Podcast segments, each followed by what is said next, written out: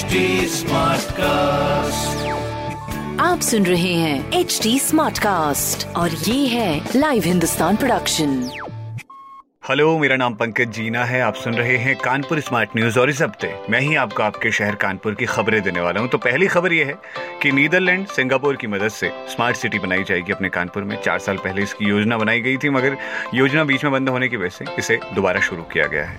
दूसरी खबर यह है कि नवंबर से दिल्ली रूट की हर ट्रेन 130 की स्पीड से दौड़ेगी। अभी तक सिर्फ़ 30 फ़ीसदी ऐसी ट्रेनें थी जो 130 की स्पीड से चला करती थी। तीसरी खबर यह है कि 23 सितंबर से ये जो उमस हो रही है भयंकर वाली उससे हमें थोड़ी राहत मिलने वाली है, ऐसा मौसम विभाग का अनुमान है।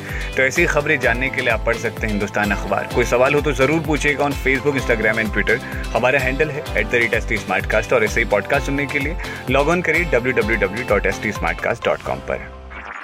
आप सुन रहे हैं एच डी स्मार्ट कास्ट और ये था live Hindustan production smart Smartcast.